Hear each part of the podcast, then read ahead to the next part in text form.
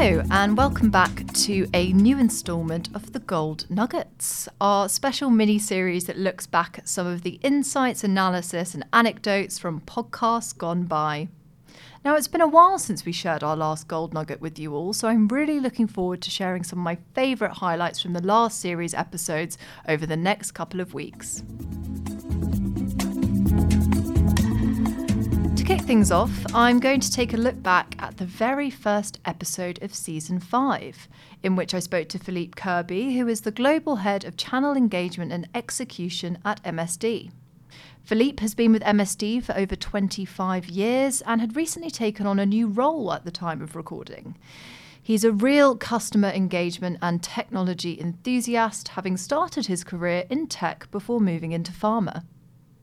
When he joined us back in June, I spoke to Philippe about how the industry can best get to grips with customer experience, covering topics such as what pharma is getting right and wrong when it comes to customer feedback, balancing CX with compliance, and much more. In this clip, however, that I'm sharing today, I'd like to pull out Philippe's thoughts on how pharma can best get information from HCPs to improve their customer experience. Let's have a listen. So first, I will talk a little bit about surveys because, um, like many companies, we've embedded uh, in, in, metrics such as CSAT, customer satisfaction, um, NPS, Net Promoter Score, and so on. And um, in fact, probably Net Promoter Score is overused or misused. Maybe is the is I don't know which term is the more appropriate. Um, in a sense that we have a tendency just to rely on that one question. So what's behind that promoter score is is my product or my, would you recommend my product or my company uh, to a peer or a friend?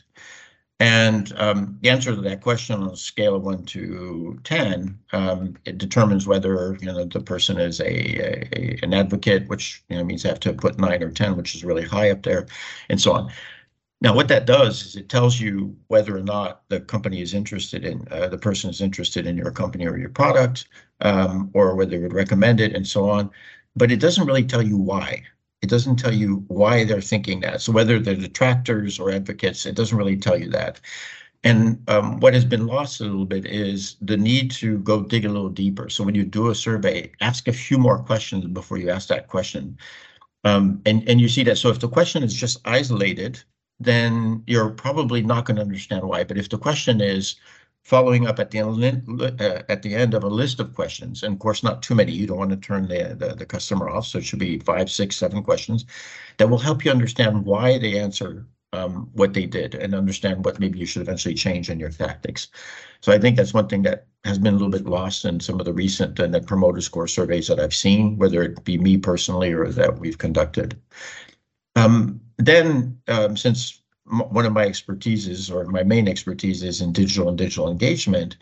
When you start putting um, campaigns, tactics, capabilities together, and especially web, very simply, you should be in doing what we call usability testing which means that you should expose your your wireframes, your prototype, whatever you want to call it, of your web page to an actual end user and say, hey, what do you think? Is this you know something you would like to engage with? What's right or what's wrong with what's uh, with with that page? And so you know definitely worth doing. Not always easy to do, of course, and actually getting a physician to come in and be willing to test your your your web page, but certainly a, a worthwhile effort, and then helps you again make sure that you have right from the onset that first experience with the consumer is a good one. Then um, another one that we're looking into is what we call voice of the customer platforms. It's been around for a while. It's not necessarily a new uh, a new notion. Um, probably though weren't doing it in a in a sort of a channel agnostic way. What I mean by that is you would have a tendency to put a voice of the customer flow. It was just sort of a surveying function, and you'd put it at the end of a. Um, it could be at the end of a face to face, or at the end of an email, at the end of a, a virtual event, and so on but you wouldn't do it in a um, fairly consistent way or with different platforms. And then trying to gather data, of course, gets more complicated. So it's it's really having pretty much the same approach, the same technique, and the same way of gathering the data when you do that voice of the customer, regardless of the channel of engagement. And I believe that's one of the things again that will make a difference and help us get more customer insights, be able to tailor engagements, do more personalized approaches with our customers.